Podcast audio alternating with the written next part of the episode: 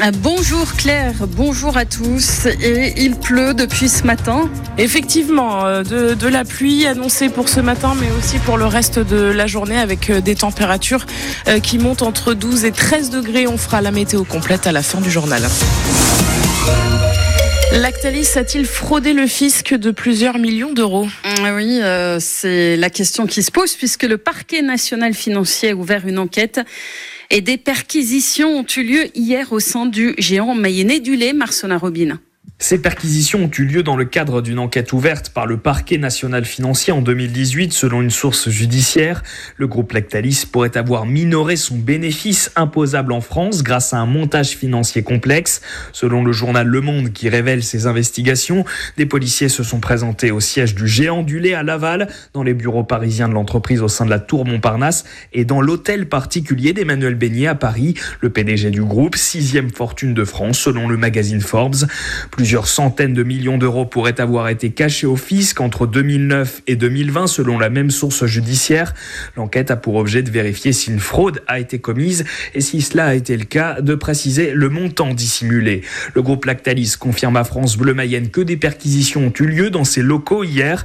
Elles se sont déroulées sereinement et s'inscrivent dans le cadre d'une procédure sur des faits anciens déjà examinés par les autorités, réagit l'entreprise qui a fêté ses 90 ans en octobre dernier. Et l'an dernier, Lactalis a annoncé un chiffre d'affaires de plus de 28 milliards d'euros. Information retrouvée sur francebleu.fr. On apprend ce matin que Total Energy a enregistré l'an dernier euh, son meilleur bénéfice de son histoire avec plus de 21 milliards de dollars. Euh, moins de poulet dans des rillettes Bordeaux Chanel, de l'huile de tournesol remplacée par de l'huile de palme dans des cookies Milka. L'association de défense des consommateurs Foodwatch épingle plusieurs grandes marques, des marques qu'elle accuse de changer la composition de ses produits alors qu'elles en augmentent le prix. Un match d'ores et déjà historique le Stade Lavallois dispute ce soir les huitièmes de finale de la Coupe de France. Ça fait 21 ans que ça n'était pas arrivé. Direction le Puy-en-Velay, près de Saint-Étienne. Deux divisions d'écart entre les deux équipes. Les Lavallois partent favoris, mais doivent-ils craindre les Auvergnats?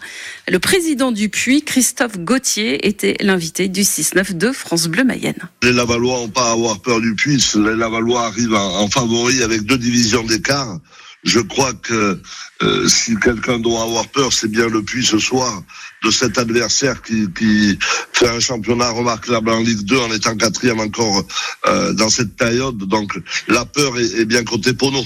On est sur un parcours en championnat qui est assez, assez intéressant, assez rythmé, euh, avec actuellement une série de, de matchs sans défaite.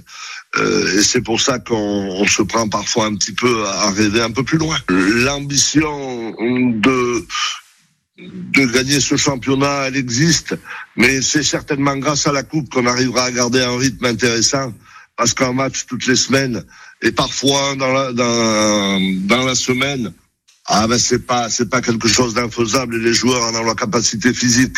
Euh, je crois qu'il faut arrêter de se cacher derrière les problématiques de temps de jeu parce que moi je suis pour que les gens euh, s'investissent à fond et je crois qu'ils ont surtout l'envie de jouer et le mercredi et le samedi.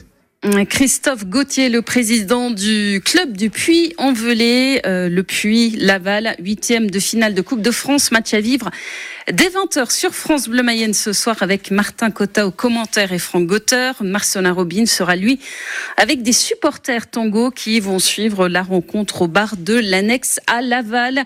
Et on connaît le nom du premier qualifié pour les quarts de finale de cette Coupe de France, c'est le Stade Rennais.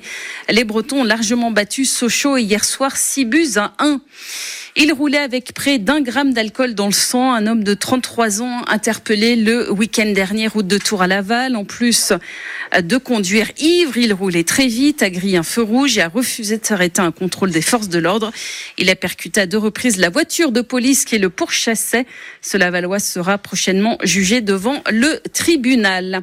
L'actrice Judith Godrèche a porté plainte contre le réalisateur Benoît Jacot pour viol sur mineur. La comédienne euh, s'était confiée ces dernières semaines sur sa relation avec euh, le réalisateur de 25 ans, son aîné, alors qu'elle était adolescente.